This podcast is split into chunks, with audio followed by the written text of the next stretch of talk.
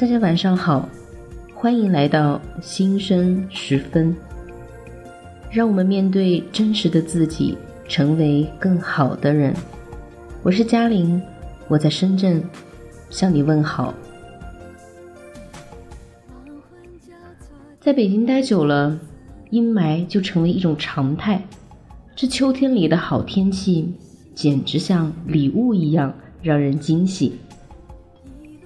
我出发去见一个女友，路上开大车子的天窗，再开大电台音乐，一路迎着阳光微风，普通的日子里感到度假般的满足，仿佛此刻全部账单已付，全部愿望已达，全部的明天都一定会更好。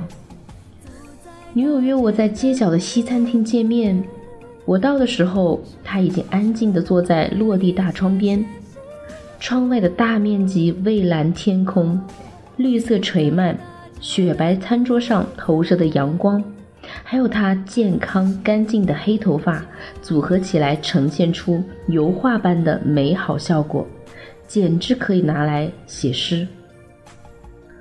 落座后，我由衷地说：“天气真好啊。”然后女友却说：“我不好，我感觉在走夜路呢。”咻的一下，我看见了女友周身有个无形的玻璃罩，外面的好风景通通的被阻隔在这玻璃罩之外了。你有过走夜路的感觉吗？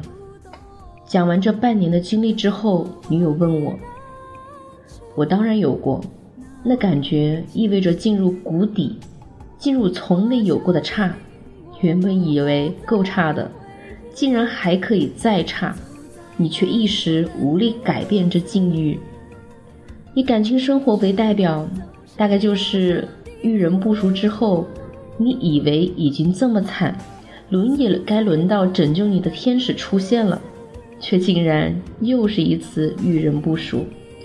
当时间够久，你感觉自己腻在一处却挣扎不出，开始自我怀疑，又怀疑未来，想改变却看不到希望和曙光。只是天气好坏都与你无关，每一天都如同是走不完的夜路。我告诉女友，我有过，我懂，是没有用的。感同身受和嘘寒问暖不是答案，没有方向和操作的空洞言语都不是答案。只要是答案之外的，对此刻正在走夜路的姑娘来说，对所有需要处理的问题来说都没有用。那么如果现在的你正在走夜路，你会做什么呢？女友问我。多数时候一时半会儿做不了什么，但是你可以先想点什么。通常来说，现在的境遇都是之前选择的结果，之前的选择都是之前思想的结果。那么如果从现在开始重新梳理思想，未来就不再是这个结果了。我说，在感情关系里，只要是这事儿从头到尾没人逼迫威胁过你的人身健康，那么你就不是一个受害者。不要以受害者自居，就算对方欺骗辜负了你，你也依然不是一个受害者。你选择了他是因，他加诸于你是果。你现在能做的有三件事儿：承认选错并彻底认清他，停止并要求他为此道歉或负责。你成年，你要开始为自己负责，终止对他的选择。如果做不到这三点，你依然在走夜路。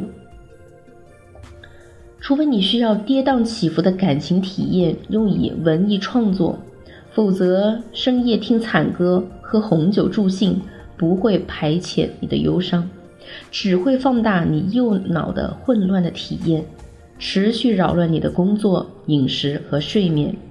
如果你非要深夜听惨歌喝红酒，那请继续走夜路吧。即使你很幸运地拥有肯听你絮絮叨叨的朋友，他的帮助也是暂时性和皮毛的，此刻你需要独立的左脑的冷静剖析，尝试在相对平静的时刻写东西，审视你自己，写下所有症结的所在，多用主谓短语和名词，少用发泄的和抒情的形容词，别描述痛苦，请描述事实。没有人知道一路什么时候会结束，但一定会结束。每一次情绪的泛起，再次告诉你自己，这一切都是暂时性的体验，这一切都将时过境迁。这是你自己生命的多样性，这也是你必须经历，但是终会痊愈的一场病。多样性需要你汲取，痊愈需要你等待。你唯一要避免的就是停滞、自闭、自怨自艾、无所作为。下个决心，在熬夜中等待路的尽头，但要主动而不是被动等待，要化妆，要锻炼，要学习，要社交，要保证出席率。即使你内心感觉千疮百孔，但竟然已经在夜路上了，走得快一点，就是离尽头近一点。夜路本是人生的真相之一，夜路意味着在小女生的幻想终于剥落之后，你走上了作为一个真正的人面对选择与生存的现实主义道路。夜路训练着你的远见，是第一次也是最深刻的一次自省和磨练。当你未来回首，会发现这将是你走向真正成熟的里程碑。会有那么一天，你早就走完了夜路，那时候你会再来到这个西餐厅，坐在我现在的位置，像我今天这样搭着肚子，心情平静满足，对未来充满期待。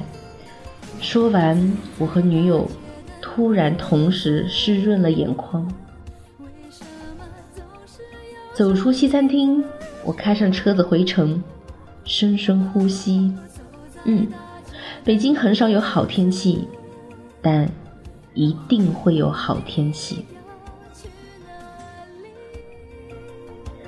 感谢各位的收听，我是嘉玲，我在深圳，祝你晚安。